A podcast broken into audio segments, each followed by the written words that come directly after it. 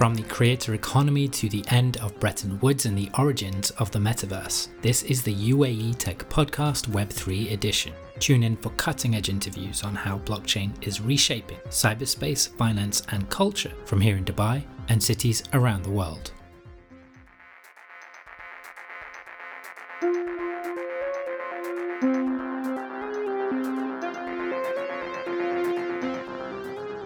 The Ministry of Digital Transformation were created uh, with the goal to turn 100% of government services online, along with other goals, uh, which is like cover Ukraine with high-speed broadband internet, uh, teach people digital skills, um, especially older population.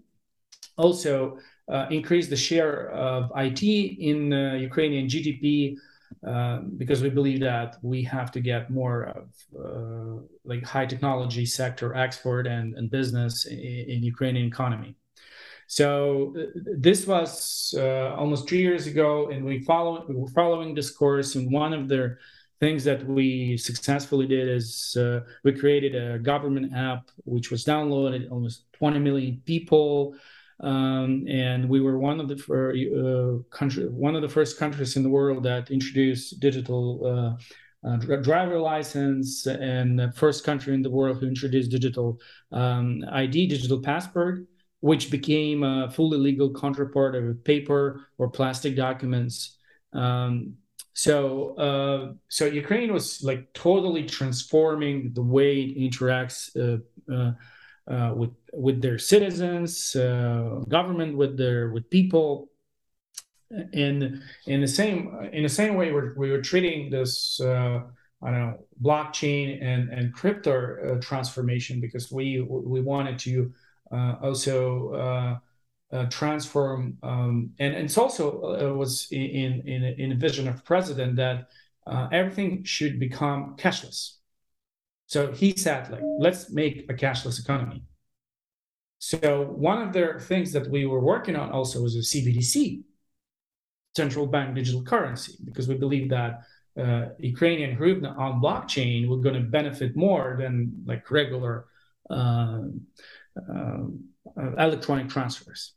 And it gives a lot of benefits if, if it's on blockchain, which is traceability. Uh, uh, um, you can program money and, and, and other things. So um, we also had a goal and still have a goal to turn Ukraine into the largest IT hub in Eastern Europe, um, build a sort of a Silicon Valley uh, here. And uh, we actually we're moving very fast to this. Like uh, Ukrainian IT sector, we're growing um, almost like forty percent year, year over year. Wow. It's, yeah, it's it's wow, it's, it's astonishing. Yeah, pace of uh, of growth. So um, even now, um, it's back to your question. What what's we up to right now? So after the war started, we we realized that um, with this mass and people living and moving, it's even more essential to have them access to online tools because they uh, cannot go to some specific place or it's just dangerous. Yeah. Like if you go to your uh, administrative center for some services and you can hit by a rocket, you don't want this. So you, are trying to keep everyone uh, as much distributed as you can. So we still continue our course to turn services online, uh, to make them available um, for for uh, refugees. Uh, we moved a lot of to uh, cloud because you can you can't just rely on some uh, centralized yeah. service farm because it could be again hit by the mm. rocket. Mm. So it's it's completely set up new challenges. Alex Bornyakov is Deputy Minister of Digital Transformation of Ukraine on IT industry development and head of the Diia City project. In this episode, Alex provides background on Ukraine's digital transformation, which was already continuing apace before the war. But as Ukraine descended into conflict and physical locations like government offices or centralized data centers fell under attack, things like digital citizen services and cloud storage became more critical, potentially even saving lives. Ukraine has benefited from a network of polytechnics that offer practical training in crypto, blockchain, and encryption technologies across many key cities. When you combine that with a young population talented in maths, it explains why the country is beginning to establish itself as a coding hub. This conversation provides a rare insight into the role of DeFi during a time of war.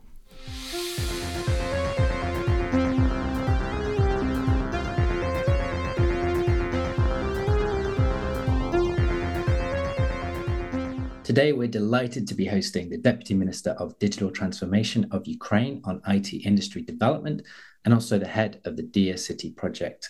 Uh, Alex, thank you so much for joining us today. How are you and how are things in Ukraine?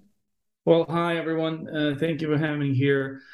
Um, well, relatively good, um, especially when you uh, when it's war in your country. But so far, so good. We're we're safe for now. So technology, I guess, has played a major role in everything that's happening. And I know that you've written and spoken quite eloquently about the role of crypto and the role of digital technologies more generally. So I wanted to start by asking you a little bit about that. Um, I noticed that you recently said that despite the bear market, crypto has become an essential tool of Ukraine's defense, but it also provides flexibility and speed. And I think that's a really interesting case study for, for everyone. So, generally speaking, you know, why has crypto proven so useful um, for diplomats such as yourself, as well as um, you know ordinary people inside Ukraine? Well, um, we um, as a ministry we were created like three years ago with the goal to transform Ukraine into one of the most uh, digital countries in, in, in, the world, and um, among those goals, uh, crypto was um, one of the top priorities.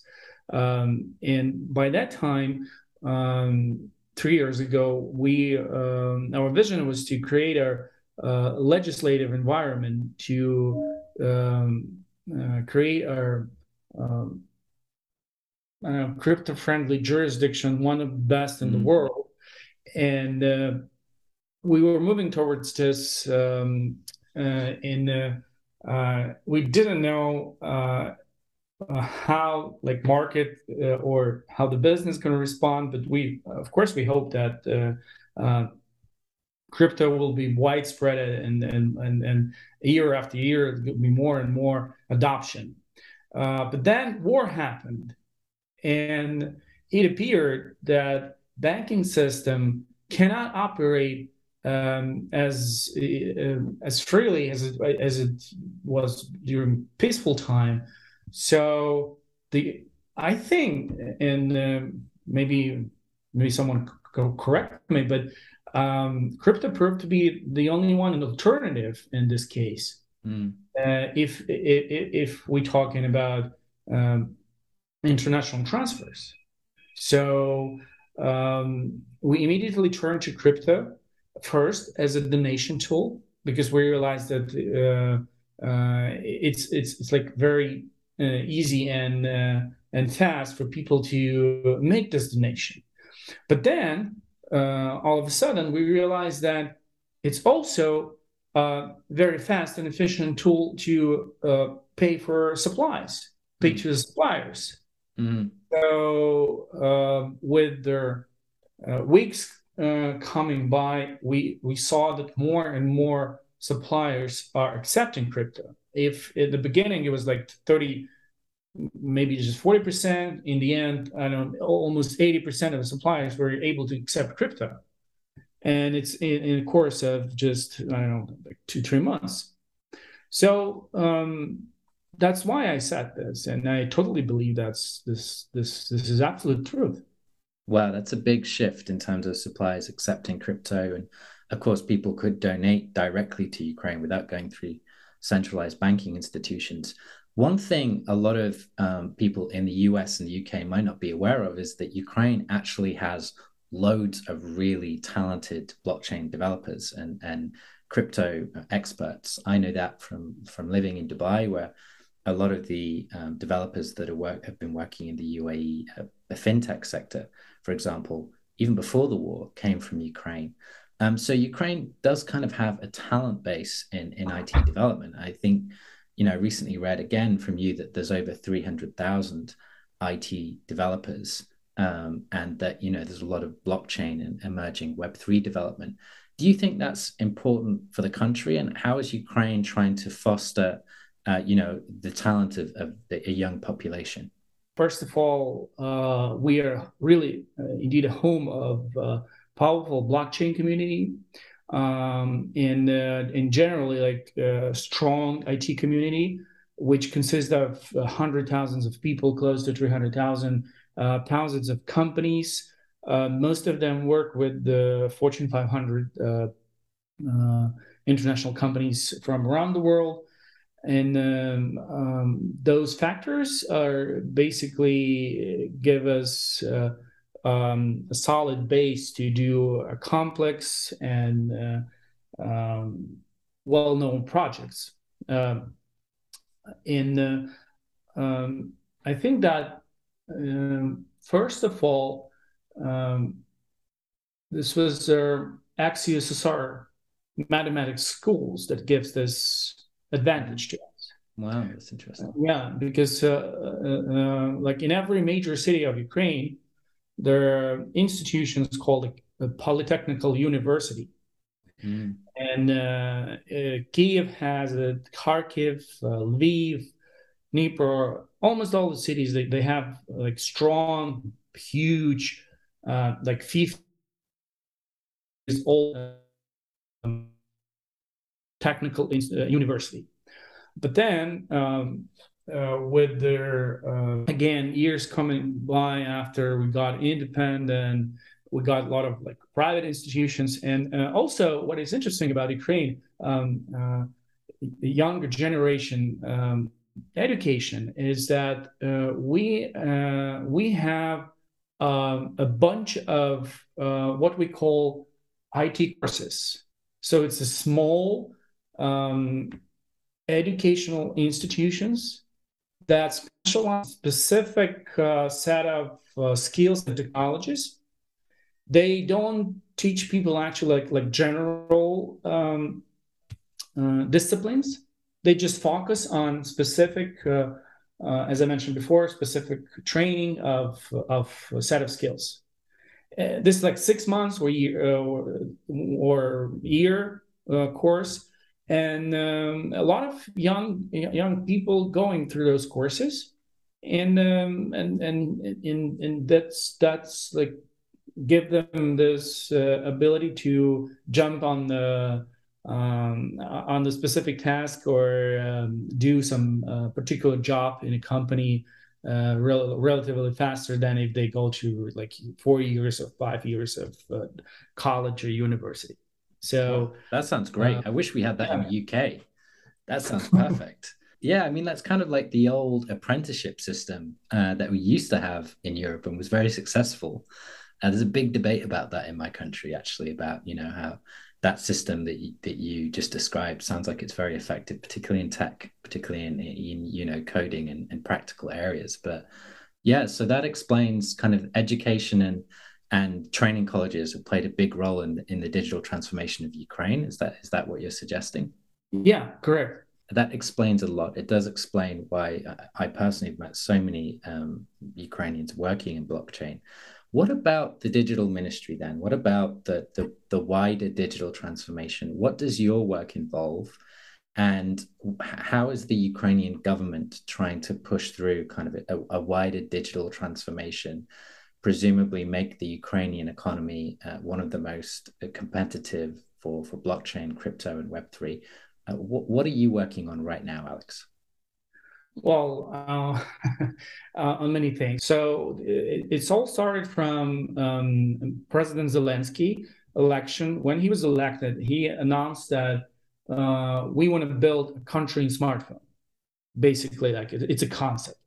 So he announced this concept in order to fulfill this con- concept. In order to implement this, uh, the Ministry of Digital Transformation will create uh, with a goal to turn 100% of government services online along with other goals, uh, which is like cover Ukraine with high-speed broadband internet, uh, teach people digital skills, um, especially older population. Also, uh, increase the share of IT in Ukrainian GDP uh, because we believe that we have to get more of uh, like high technology sector export and, and business in, in Ukrainian economy. So this was uh, almost three years ago, and we follow we were following this course. And one of the things that we successfully did is uh, we created a government app which was downloaded almost 20 million people. Um, and we were one of the uh, country, one of the first countries in the world that introduced digital uh, uh, driver license, and the first country in the world who introduced digital um, ID, digital passport, which became a fully legal counterpart of paper or plastic documents. Um, so, uh, so Ukraine was like totally transforming the way it interacts uh, uh, uh, with with their citizens, uh, government with their with people, and in the same in the same way we're, we were treating this uh, I don't know blockchain and and crypto uh, transformation because we we wanted to uh, also uh, transform um, and, and it's also was in in in a vision of president that everything should become cashless so he said, like, let's make a cashless economy. So one of the things that we were working on also was a CBDC, central bank digital currency, because we believe that uh, Ukrainian hryvnia on blockchain were going to benefit more than like regular uh, uh, electronic transfers. And it gives a lot of benefits if, if it's on blockchain, which is traceability, uh, uh, um, you can program money and, and, and other things. So um, we also had a goal and still have a goal to turn Ukraine into the largest IT hub in Eastern Europe, um, build a sort of a Silicon Valley uh, here.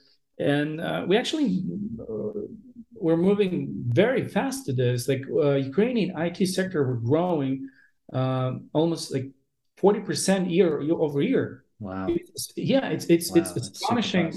Yeah, pace of uh, of growth. So um, even now, um, it's back to your question. What what's we up to right now? So after the war started, we we realized that um, with this mass and people living and moving, it's even more essential to have them access to online tools because they uh, cannot go to some specific place or it's just dangerous. Yeah. Like if you go to your uh, administrative center for some services and you can hit by a rocket, you don't want this. So you, are trying to keep everyone uh, as much distributed as you can.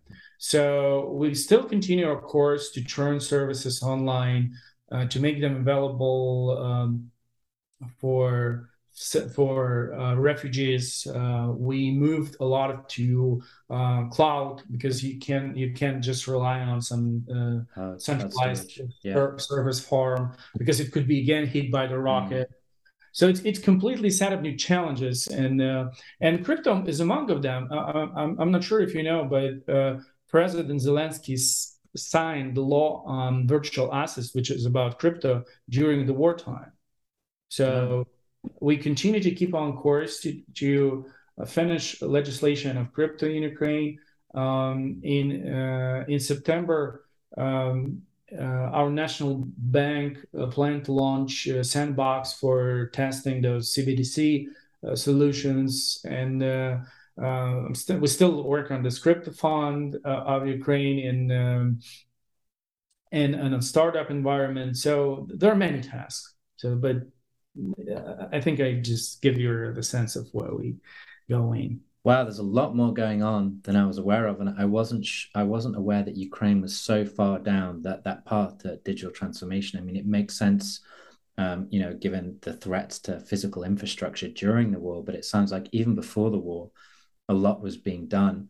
Um, I'm conscious of your time today, uh, Deputy Minister. So I, I think we should finish with two questions. I think the first one is what is happening with with crypto regulation in Ukraine, and what do you think about crypto regulation generally outside of Ukraine? I know you've talked about that it's it's time to move out of the gray area and find a framework to incentivize business and also form some kind of tax uh, basis. What do you think the next steps are for crypto regulation, both in Ukraine and beyond Ukraine?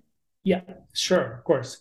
Yeah, well, before the war, we were, as I mentioned before, we were working on the law which called uh, uh, law on virtual assets, um, And as I mentioned before, again, um, uh, President Zelensky signed it during the wartime. So, so crypto right now in Ukraine is basically a legal tender. Um, you cannot use it for uh, uh, payment means. So, according to the law, it's an asset.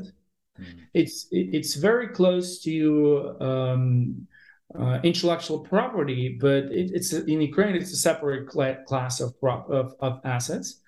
Um, as I mentioned again, um, you cannot use it as, as a direct payment because in our constitution, the only legal uh, means of payment is uh, hryvnia, a local currency. Mm. So in order to allow payment with crypto, you need to change the constitution of Ukraine, which um, um, I don't I don't think it's feasible at this point. But yeah. um, but still, uh, some people ask like, uh, well, we were expecting uh, that we can pay with crypto, so we've been disappointed.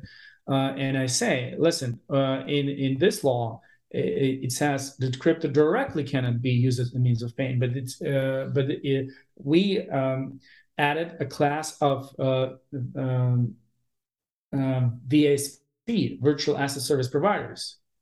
Uh, and we uh, added like four, I think four types of them. And one of them is exchange crypto in, in, automatic way. So you can get a license as a VASP and uh, provide a service to business to change, uh, uh, to exchange crypto to local currency um, automatically. So um, uh, one way or another, you can pay with crypto, but with their uh, with the help of third-party providers. So basically, it, it, in a coffee shop in Ukraine, you can pay uh, you can pay with a Bitcoin, but uh, you need to uh, use so, so, so, no. So coffee shop can give you a, a, a payment wall where you can just um, add I don't know how much money uh, you want to spend in crypto, and then autom- automatically transfer this to uh, uh, um, hryvnia. So basically, it's not an issue. You still can pay with the crypto in Ukraine. Um, uh, but um, this part on uh, virtual asset service providers, it's not in effect yet because we uh, haven't finished our work on taxation law. Yeah. So um, right now we're working on this law with the in the working group of I don't know like 50 members, uh, comprising of government institution, private institution, associations, uh, um, and uh, um, our goal to uh, till the end of the year to uh, pass it to the parliament. So we want to in- introduce a concept where companies pay uh, nine percent corporate tax, which is a withholding tax um, people uh, pay income tax if they uh, if they want to I don't know announce their in, in, incomes in crypto. Um, we uh, there will be no v- VAT, uh, and the only thing that we now arguing is about NFTs because like uh, the art is a subject to VAT, so yeah. So we so it's still in in in a discussion uh, whether or not uh, NFTs should be a subject to VAT. But uh, of of course, we're rooting for no VAT concept for crypto at all. Um, uh, and um, uh, another major thing that we're discussing that uh, you can the, this so the subject of taxation in, for crypto transaction uh, will be only in event when you basically go into fiat. So while you um, keeping your transaction in crypto, there'll be no taxation. So like if you if if it's like crypto crypto to crypto, yeah, that makes sense. Uh, taxation. Once wow. you go to fiat, then there's a taxation. I mean, that's really fascinating stuff, and thank you for that explanation. Um, I guess a lot of people have been asking, you know, how you off ramp your fiat and the, the coffee shop idea is what everyone wants, you know, the ability to be able to go into a coffee shop and do that. And I guess exchanging to fiat makes sense. Um, so I guess for a final question today, how can Ukraine and the UAE work together on digital transformation? Um, of course, the UAE has also just passed uh, some virtual asset regulation uh, it's played a leading role in crypto regulation. So, do you think there are case studies between the UAE and between uh, Kiev that can be shared? Well, at, at a certain point, I think yes. Um, uh, the concept that we um, offered, um, it was basically taken in its core from UK. Uh, then we turn to more like a Switzerland experience. Uh, honestly, we uh, we haven't uh, taken a lot from UAE, uh, um, but um, f- from my experience, um, I think there it makes sense to compare only after some time after it's start to work because um, i remember cases of like malta or some other countries that also introduced but then uh, it appeared that it's not really working. And i know like uh, like right now switzerland is among top jurisdiction and and people give positive feedbacks on this. But uh, on this, on other countries it's not so positive.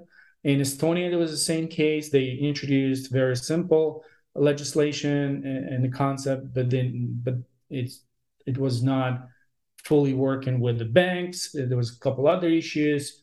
So um, now hopes up for like UAE, and uh, um, honestly, I I haven't heard um, either negative or positive feedbacks yet. I was asking a couple times, so we keep in track. We uh, we following. Uh, following up with the companies, asking them like how they feel about this uh, legislation, but um, and are they happy? But haven't received any feedbacks yet. So okay. yeah, it's what, I guess it's work in progress, and this is a really new space for everyone. But the more you know, governments and and legislators and entrepreneurs talk to each other, yeah, the faster we'll get there. But um, Alex Bornyakov, thank you so much for your time today. Really enjoyed speaking with you and looking forward to hopefully connecting at GITEX in the UAE in October. Uh, so thanks again for your time. Uh, thank you, uh, thank you too. Uh, it was a pleasure talking to you about such such matters, and we totally believe in Ukraine that crypto uh, is a future of uh, of a financial system, which, by the way, includes a banking system too. Thank you so much again.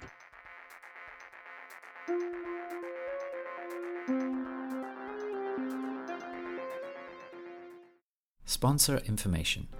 The UAE Tech Podcast is distributed by Albawaba Business free of charge. To sponsor a single episode or a series of themed episodes, please contact our editorial team or download a sponsorship press pack. Sponsors receive an article on Albawaba Business, syndication distribution on Albawaba Syndicate, email direct marketing across the region, and brand inclusion across all podcast marketing, design, audio, and video formats. Albawaba is not a PR company, and we do retain editorial discretion and quality control as an independent publisher. Companies looking to support a dialogue on technological transformation in the UAE are encouraged to contact our team.